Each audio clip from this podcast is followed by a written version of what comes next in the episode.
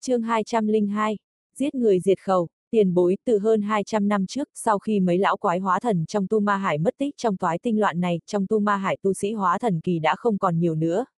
Tiền côn vội vàng nói tiếp, nhưng sau khi hắn nói xong sắc mặt lập tức thay đổi, hai mắt mở to, dường như là vừa mới nghĩ ra được điều gì đó, nhìn chằm chằm vương lâm, nhưng rất nhanh hắn thấy toát mồ hôi hột, vội vàng cúi đầu để che giấu, nhưng trong lòng lại dấy lên những cơn sóng lớn trước nay chưa từng có.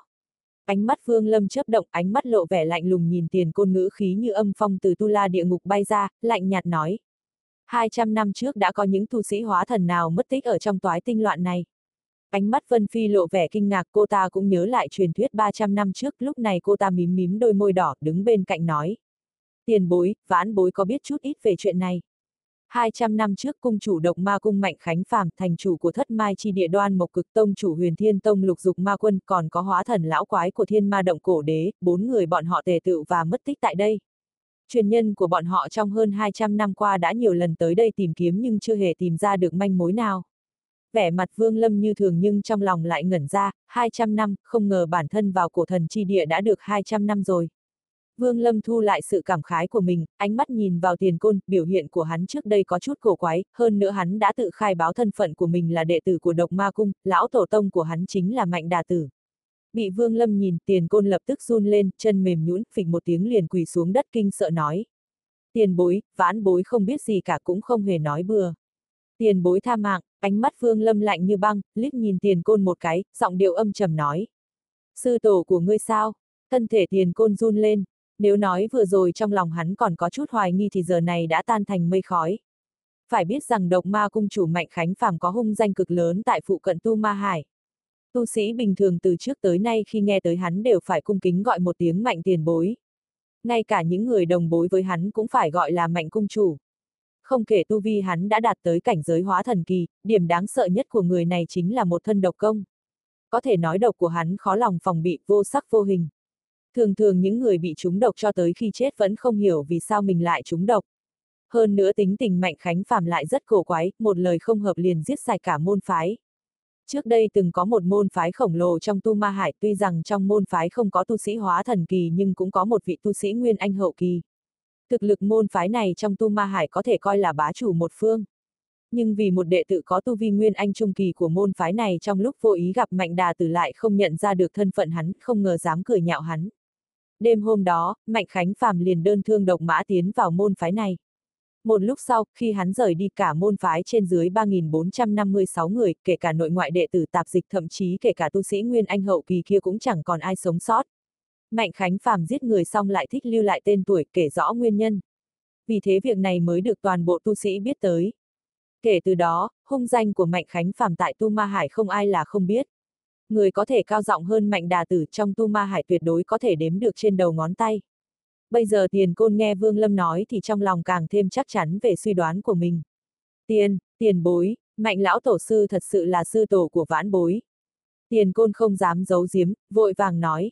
Sau đó không đợi Vương Lâm đặt câu hỏi, hắn liền vội vàng đem hết mọi bí mật trong hành động của mình 3721 nói ra. Hóa ra năm trước tiền côn ngẫu nhiên được nghe cung chủ hiện nay nói chuyện về lão tổ mạnh khánh phàm cũng không phải là mất tích mà là đã vào trong loạn tinh hải. Nghe nói đây là lần thứ hai lão tổ đi vào nơi đây.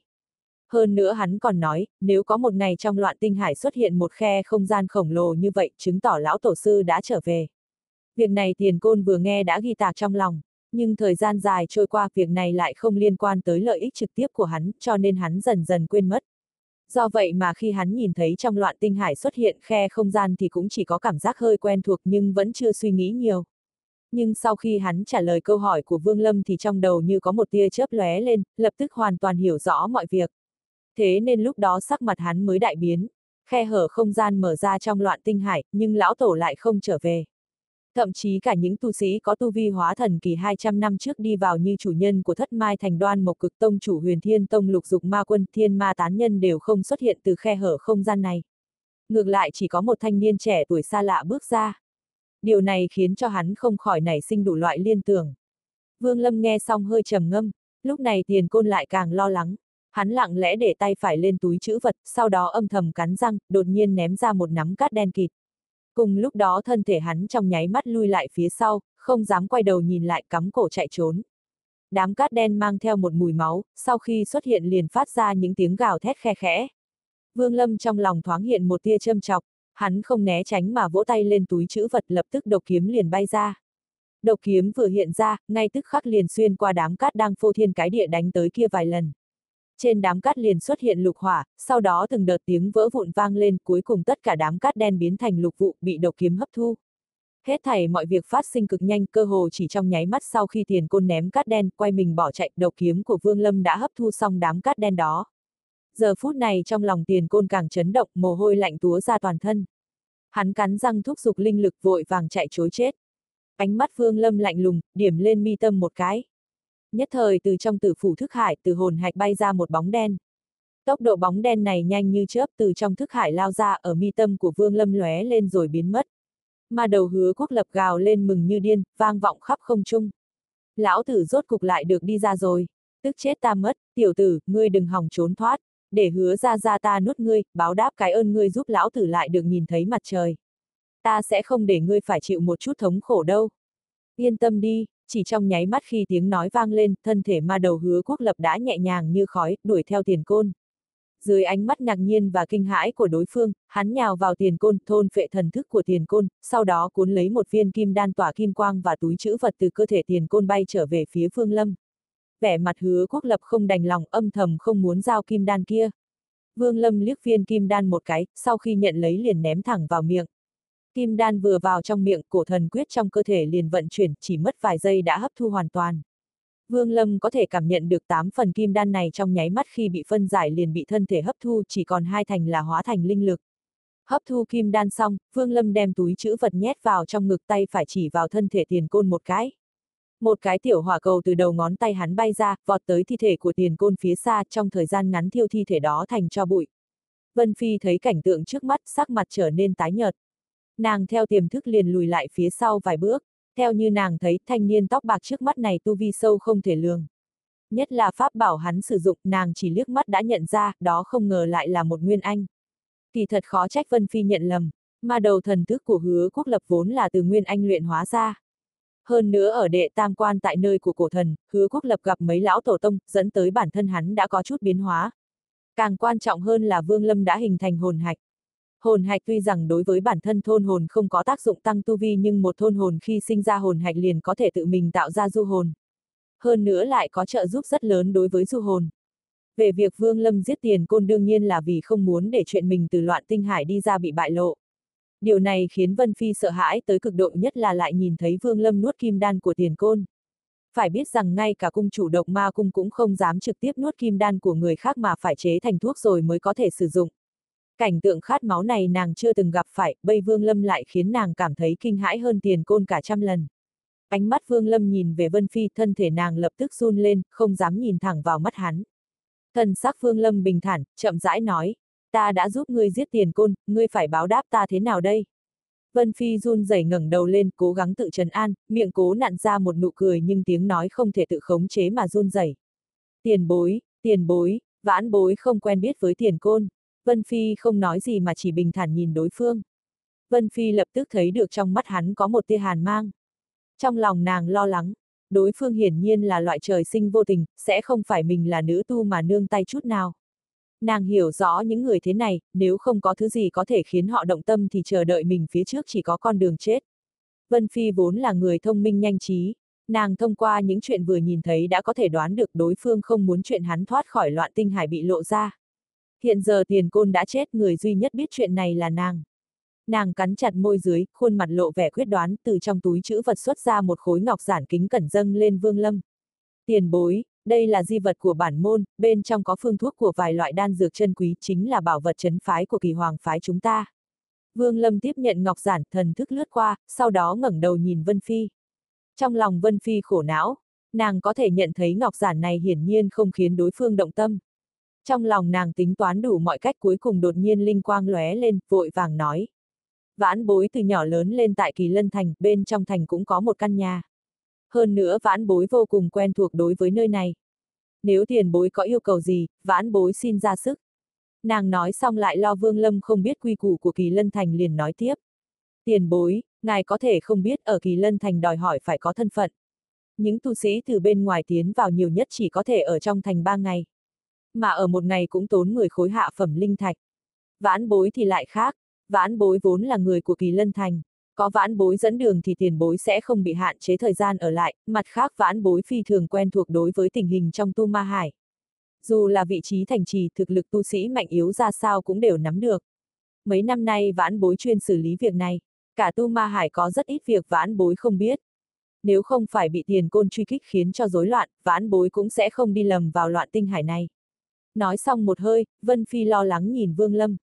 Trong lòng Vương Lâm thầm tính toán trong chốc lát, tay phải hắn tùy ý chụp một cái thân thể Vân Phi không tự chủ được hướng về phía hắn bay tới. Cùng lúc này cổ tay phải hắn xoay nhẹ, ngón trỏ búng một cái. Lập tức một đạo cấm chế xuất hiện, đánh vào mi tâm của Vân Phi.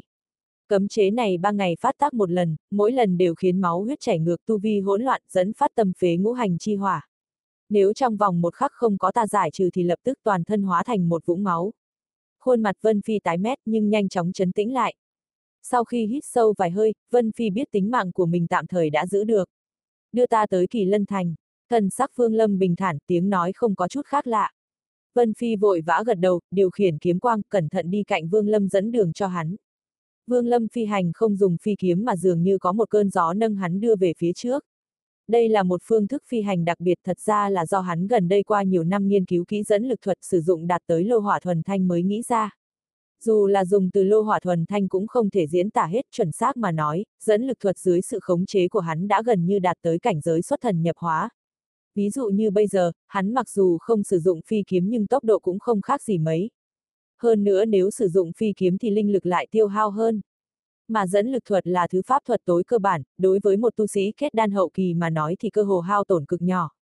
Thậm chí nếu không cẩn thận xem xét thì linh lực dường như chẳng hao tổn chút nào. Có thể nói là linh lực tiêu hao cũng chỉ bằng một phần vạn linh lực do kim đan vận chuyển một vòng mà thôi. Loại phương thức phi hành hời hợt này khi Vân Phi nhìn thấy lại một lần nữa chấn động. Tia hy vọng của nàng về việc ngày sau thoát khỏi ma trưởng của hắn liền tan biến. Kỳ thực khoảng cách ngàn dặm cũng không phải là quá xa. Nhưng sau khi phi hành một ngày Vương Lâm vẫn không thấy kỳ lân thành, sắc mặt lập tức trầm xuống. Vân Phi cũng âm thầm kinh hãi. Nàng lúc trước có nói đến khoảng cách tới kỳ lân thành những lại quên mất thâm lam cực quang hiếm khi xuất hiện trong loạn tinh hải. Cực quang rất hiếm khi xuất hiện, nhưng mỗi lần xuất hiện thì phạm vi lại rất rộng. Khi tiến vào trong cực quang cũng không có nguy hiểm gì, nhưng ở trong đó thần thức không thể ly khai thân thể, rất dễ bị mất phương hướng. Ở bên ngoài cực quang, Vân Phi lo lắng đem chuyện này giải thích một phen. Nàng sợ chẳng may chọc giận đối phương nên vội vã nói hết mọi chuyện. Cuối cùng nàng đề nghị đi vòng qua nó, nếu làm như vậy thời gian có chậm hơn nhưng tuyệt đối không quá 5 ngày. Vương Lâm sau khi nghe xong, thần thức liền tỏa ra quét qua một vòng. Thần thức hướng thẳng tới cực quang. Rất nhanh sau đó, hắn xem xét thấy sự việc quả như Vân Phi nói, liền đồng ý với đề nghị của nàng. Vân Phi thở phào một hơi, vội vã đi trước dẫn đường. Vương Lâm vốn kiệm lời, Vân Phi thì lại sợ hãi, cũng không dám tùy tiện nói chuyện với hắn. Vì vậy cả quãng đường đi hai người hầu như chưa nói chuyện gì với nhau. Tới giữa trưa ngày thứ ba cấm chế trong cơ thể Vân Phi phát tác. Nàng cảm nhận được lời có Vương Lâm nói trước đây, thấy máu huyết chảy ngược linh lực hỗn loạn, như muốn phá thể mà ra, đau đớn vô cùng. Nàng thậm chí cảm thấy cả thân thể của mình như lửa đốt, khiến thân thể như bị hòa tan. Cũng may thời gian phát tác không dài thì Vương Lâm đã giải trừ. Trải qua sự việc lần này, một tia không cam tâm còn sót lại trong Vân Phi đã hoàn toàn biến mất không dám còn chút ý niệm phản kháng. Suy nghĩ trong lòng đối phương Vương Lâm rõ như trong lòng bàn tay. Tuy đối với việc khống chế nhân tâm hắn không am hiểu nhưng việc khống chế ma đầu thì đối với hắn lại quá nhẹ nhàng. Thủ đoạn hắn sử dụng với Vân Phi thật ra cũng không khác mấy so với việc nuôi dưỡng ma đầu, bản chất đều giống nhau. Vương Lâm hiểu rõ nếu như để đệ tử của bốn người đoan mộc cực lục dục ma quân và mạnh đà tử cùng cổ đế biết mình đi ra từ trong toái tinh loạn thì phiền toái sẽ kéo tới không ngừng. Những người này tất nhiên sẽ có những người biết được sự thực về toái tinh loạn. Một khi sự việc bị bại lộ thì chờ đợi hắn sẽ là sự truy sát đến cùng của những đệ tử đó. Nếu như những đệ tử đó đều chưa đạt tới tu vi Nguyên Anh thì không đáng phải bàn, nhưng một khi có Nguyên Anh kỳ thì Vương Lâm sẽ gặp phải phiền hà lớn. Vì vậy, nếu như việc giết người diệt khẩu cũng là chuyện tốt, bớt được nhiều chuyện đa đoan, hơn nữa sẽ đảm bảo hơn cho sự an toàn của hắn. Đây hoàn toàn không phải là Vương Lâm muốn chém giết mà là do bắt buộc phải như vậy để sinh tồn. Trong lòng hắn đã không ít lần phải hối hận, nói chính xác hơn đó là chuyện từ nhiều năm trước. Năm đó ở Triệu Quốc hắn vừa rời khỏi hàng nhạc phái, gặp ngay Trương Hổ và bạn bè, hắn giết sư phụ Trương Hổ cứu Trương Hổ nhưng lại bị tất cả những phàm nhân xung quanh nhìn tận mắt. Quyết định khi đó của Trương Hổ là giết tất cả bọn họ, nhưng tính cách thuần pháp của Vương Lâm khiến hắn không đành lòng ra tay giết người vô tội, mà là thi triển pháp thuật khiến cho người khác mất đi trí nhớ. Sau nhiều năm, mỗi lần nghĩ tới chuyện này trong lòng hắn lại thấy dai dứt đau đớn như có hàng ngàn con trùng cắn xé vậy. Hắn không chỉ một lần trách mình khờ khạo, không chỉ một lần hận mình năm đó quá ngây thơ. Hoàn toàn hắn không biết trên người sư phụ Trương Hổ có chú thuật của mặc lão nhân có thể thấy hết tất cả những cảnh tượng trước khi hắn chết. Hắn nghĩ rằng sự việc nhất định xuất phát từ những người phàm tục kia. Đổi lại một phút mềm lòng của hắn là sự báo thù của sư phụ Trương Hổ mặc lão nhân dẫn tới sự truy sát của đằng hóa nguyên huyền tôn.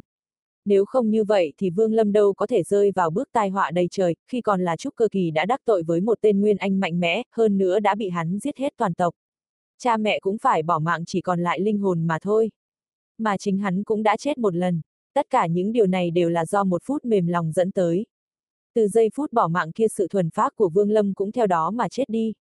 Nếu như thời gian có thể quay ngược trở lại thì nhất định hắn sẽ không ngăn cản quyết định của Trương Hổ hôm đó.